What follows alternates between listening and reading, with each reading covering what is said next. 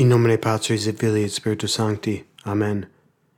Grant us peace, O Lord, in our days, for there is no other who will fight for us, save but you, our God.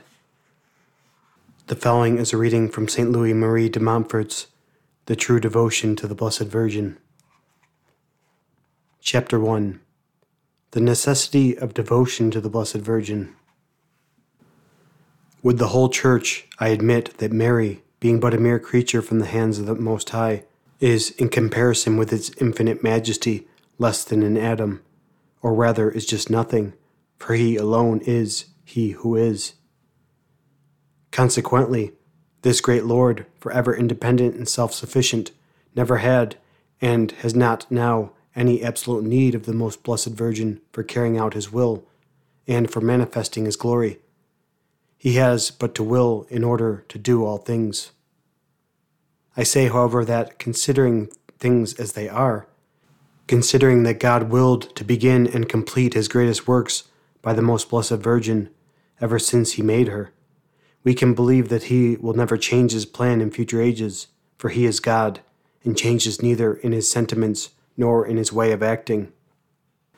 First principle God willed to make use of Mary in the Incarnation. God the Father gave his only begotten Son to the world only through Mary. Whatever sighs the patriarchs may have uttered, whatever prayers the prophets and the saints of the old law may have offered for 4,000 years to obtain that treasure, it was Mary alone who merited it and found grace before God by the power of her prayers and the eminence of her virtues. The world was unworthy, says St. Augustine, to receive the Son of God directly from the hands of the Father. So he gave him to Mary that the world might receive him through her. The Son of God became man for our salvation, but in Mary and by Mary. God the Holy Ghost formed Jesus Christ in Mary, but after having asked her consent by one of the foremost ministers of his court. God the Father communicated to Mary his fruitfulness, as far as a mere creature was capable of receiving it, to enable her to produce his Son and all the members of his mystical body. God the Son came down into her virginal womb as the new Adam into his earthly paradise to take his delight therein and there to work in secret wonders of grace. God made man found his liberty in being imprisoned in her womb. He displayed his power by allowing himself to be born by this little maiden.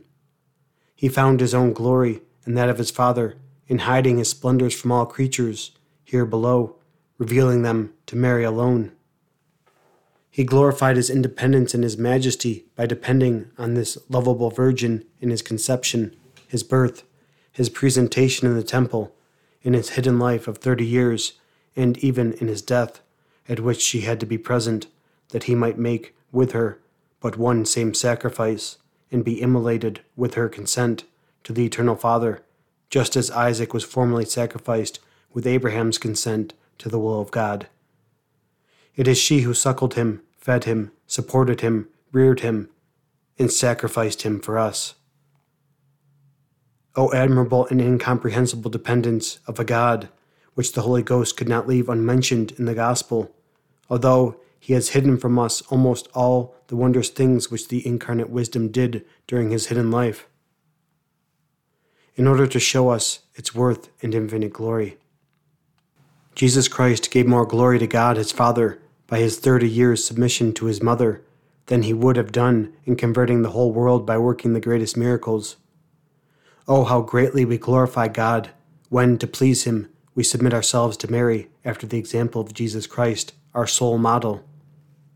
A close examination of the remainder of the life of Jesus Christ shows us that he willed to begin his miracles through Mary.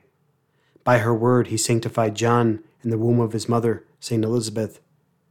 No sooner had she spoken than John was sanctified. This was his first and greatest miracle in the order of grace. At her humble prayer, he changed water into wine at the marriage feast at Cana. This was his first miracle in the order of nature. He began and he continued his miracles by Mary, and to the end of time he will continue them by her. God the Holy Ghost, being barren in God, that is, producing no other divine person, became fruitful by Mary, whom he espoused. It is with her, and in her, and of her, that he produced his masterpiece, God made man. And with her and in her daily to the end of time, he produces the predestinate and the members of the body of this adorable head. It is for this reason that the more he finds Mary, his dear and inseparable spouse, in a soul, the more active and powerful it becomes to produce Jesus Christ in that soul, and that soul in Jesus Christ. This does not mean that the Blessed Virgin gives fruitfulness to the Holy Ghost as if he did not possess it. For, being God, he has, like the Father and the Son, fruitfulness or the capacity to produce, although he does not put it into act since he produces no other divine person. But it means that through the Blessed Virgin, whom he deigns to use, without absolutely needing her, the Holy Ghost puts into act his fruitfulness, producing in her and by her Jesus Christ and his members, a mystery of grace unknown even to the most learned and spiritual of Christians. Second principle God wishes to make use of Mary in the sanctification of souls. The plan that the three persons of the Blessed Trinity followed in the Incarnation, the first coming of Jesus Christ, they still follow each day in an invisible manner throughout Holy Church, and they will pursue it to the end of time in the last coming of Jesus Christ. God the Father made an assemblage of all waters, and he called it the sea. He made an assemblage of all his graces, and he called it Mary. This great God has a treasure house, a most wealthy store, in which he has enclosed all that this beautiful, resplendent, rare, and precious, even his own Son. And this immense treasury is none other than Mary, whom the saints call the treasure house of the Lord, from the plenitude of which all men are made rich. God the Son communicated to his mother all that he acquired by his life and death, his infinite merits and his admirable virtues, and he made her the treasure of all that his Father gave him as heritage. By her he applies his merits to his members. By her he communicates his virtues and distributes his graces. She is his mysterious channel, his aqueduct, through which he makes his mercies flow gently and abundantly. God the Holy Ghost communicated his unspeakable gifts to Mary, his faithful spouse, and he chose her as the dispensatrix of all he possesses, so that she distributes all his gifts and graces to whom she wills in the measure she wills, how she wills, and when she wills. Nor does he give any heavenly gift to man which does not pass through her virginal hands. For such is the will of God, who has decreed that we should have all things through Mary, so that she, who made herself poor and lowly, and hid herself in an abyss of nothingness by her profound humility during her whole life, might thus be enriched, exalted, and honored by the Most High. Such are the views of the Church and the Holy Fathers. St. Bernard and St. Bernardine are quoted here by St. de Montfort. Were I speaking to the free thinkers of these times, I would prove at greater length all that I now state so simply, by the sacred scriptures, by the holy fathers, of whom I would give the Latin quotations, and also by solid arguments, which can be seen in full in Father Porter's book, La Triple Couronne de la Sainte Vierge, the threefold crown of the Blessed Virgin.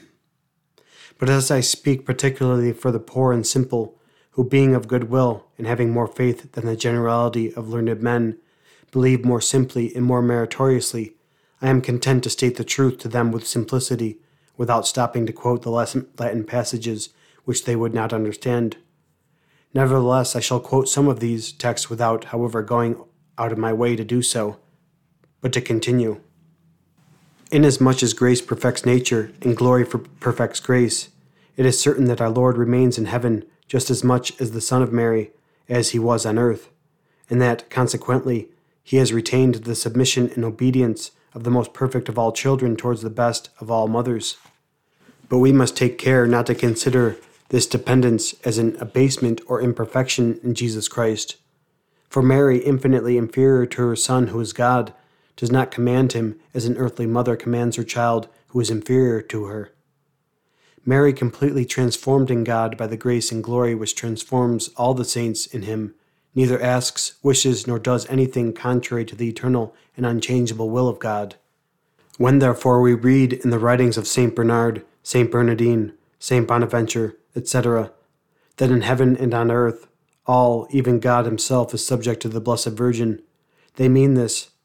The authority which God has been pleased to give her is so great that she seems to have the same power as God.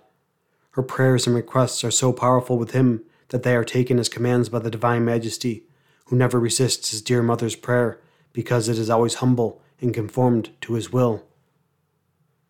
If Moses, by the power of his prayer, curbed God's anger against the Israelites so effectively that the Most High and infinitely merciful Lord, unable to withstand him, asked him to let him grow angry and punish that rebellious people, what then must we not think, with all the more reason, of the prayer of the humble Mary, worthy Mother of God, which is more powerful with His Majesty than the prayers and intercession of all the angels and saints in heaven and on earth? And here he references a sermon from St. Augustine. In heaven, Mary commands the angels and the blessed. In reward for her profound humility, God has given her the power and office of filling with saints the empty thrones from which the apostate angels fell by pride. Such is the will of the Most High who exalts the humble, that heaven, earth, and hell, willingly or unwillingly, should comply with the commands of the humble Mary, whom he has made sovereign of heaven and earth, general of his armies, keeper of his treasures, dispensatrix of his graces, worker of his wonders, restorer of the human race, mediatrix of men, destroyer of the enemies of God, and loyal companion of his greatness and his triumphs. God the Father wishes to make for himself children by Mary till the end of time, and to her he says these words In Jacob inhabita, dwell in Jacob. That is to say, take up thy dwelling and abode in my children, in my predestinate, prefigured by Jacob, and not in the children of the devil, and the reprobate, prefigured by Esau. Just as in natural and corporal generation there is a father and a mother, so in the supernatural and spiritual generation there is a father who is God, and a mother who is Mary. All true children of God, the predestinate, have God for their father, and Mary for their mother. And he who has not Mary for his mother has not God for his father. This is why the reprobate, such as heretics, schismatics, etc., who hate, despise, or ignore the Blessed Virgin, do not have God for their Father, though they glory that they have, because Mary is not their mother. Indeed, if they had her for their mother, they would love and honor her as a good and true child naturally loves and honors the mother who gave him life. The most infallible and unmistakable sign by which we may distinguish a heretic a man of false doctrine, a reprobate, from a predestinate soul, is that the heretic and the reprobate show only contempt or indifference for Our Lady, and strive by word and example, openly or secretly, to diminish love and veneration for her, sometimes under specious pretexts. Alas, God the Father has not told Mary to take up her dwelling in them, because they are other Esau's. God the Son wishes to form himself and, so to speak, to become incarnate every day through his Blessed Mother in his members. To her he says, In Israel hereditare, let thy inheritance be in Israel, as if he said, God my Father has given me for heritage all the nations of the earth, all men good or bad, predestinate and reprobate. The former I will rule with a rod of gold, and the latter with a rod of iron. To the former I shall be a father and advocate, to the latter the just avenger. Of them all I shall be judge.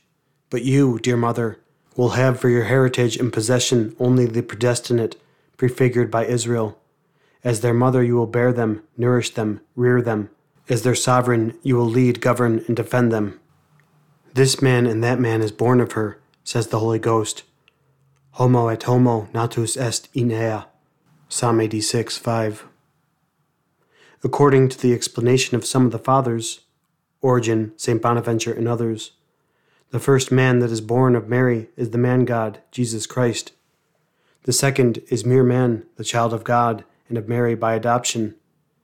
If Jesus Christ, the head of mankind, is born in her, the predestinate, who are members of this head, must also by necessary consequence be born in her. One and the same mother does not bring forth the head without the members, nor the members without the head. It would be a monster in the order of nature. In the order of grace, likewise, the head and the members are born of the same mother. And if a member of the mystical body of Christ, that is, of one of the predestinate, were born of any other mother than Mary, who has brought forth the head, he would not be one of the predestinate, nor a member of Jesus Christ, but a monster in the order of grace. Further, Jesus being still as much as ever the fruit of Mary, as heaven and earth repeat thousands of times a day, and blessed is the fruit of thy womb, Jesus. It is certain that for every man in particular who possesses him, Jesus is as much the fruit and the work of Mary as he is for the whole world in general so that if any of the faithful have Jesus Christ formed in their hearts, they can boldly say, Thanks be to Mary, what I possess in her product, in her fruit, and without her I would not have him. We can say more truly of her than St. Paul said of himself, Quos iterum parturio donec formetur Christus in vobis. Galatians 4:19 I am in labor again with all the children of God until Jesus Christ my Son be formed in them to the fullness of his age. St. Augustine, surpassing himself in all that I have yet said, affirms that to be conformed to the image of the Son of God, all the predestinate are in this world hidden in the bosom of the Blessed Virgin, where they are protected, nourished, cared for, and developed by this good mother, until after death, called by the Church the birthday of the just, she brings them forth to the life of glory. O mystery of grace, unknown to the reprobate, and but little known to the predestinate. God the Holy Ghost wishes to raise up for himself elect in her and by her, and he says to her, In electis meis mitte radices. My well beloved, my spouse, place the roots of all thy virtues in my elect, that they may grow from virtue to virtue and from grace to grace. When thou wert living on earth in the practice of the most sublime virtues, I was so well pleased in thee that I still desire to find thee on earth, without thy ceasing to be in heaven. Reproduce thyself then in my elect, so that with delight I may see in them the roots of thine invincible faith, profound humility, universal mortification, sublime prayer, ardent charity, firm hope, and all thy virtues. Thou art ever my spouse, as faithful, as pure, and as fruitful as ever. Let thy faith give me faithful, thy purity virgins, thy fruitfulness temples and elect. When Mary takes root in a soul, she produces in it wonders of grace, which she alone can produce, for she alone is the fruitful virgin who has never had and never will have her equal in purity and fruitfulness. With the Holy Ghost, Mary produced the greatest thing that ever was or ever will be a God man. She will produce, consequently, the greatest things that will come to be in the later times the formation and education of the great saints who will live at the end of the world is reserved to her, for only this singular and miraculous Virgin can produce an unction with the Holy Ghost, singular and extraordinary things. When the Holy Ghost, her spouse, finds Mary in a soul, he flies there and enters fully. He communicates himself to that soul in abundance and to the extent that it makes room for his spouse. One of the chief reasons why the Holy Ghost does not now work striking wonders in souls is that he fails to find in them a sufficiently close union with his faithful and inseparable spouse. I say inseparable spouse, for from the moment the substantial love of the Father and the Son espoused Mary to form Jesus Christ, the head of the elect, and Jesus Christ in the elect, he has never repudiated her, for at all times she has been faithful and fruitful. In nomine Patris et Filii et Spiritus Sancti. Amen.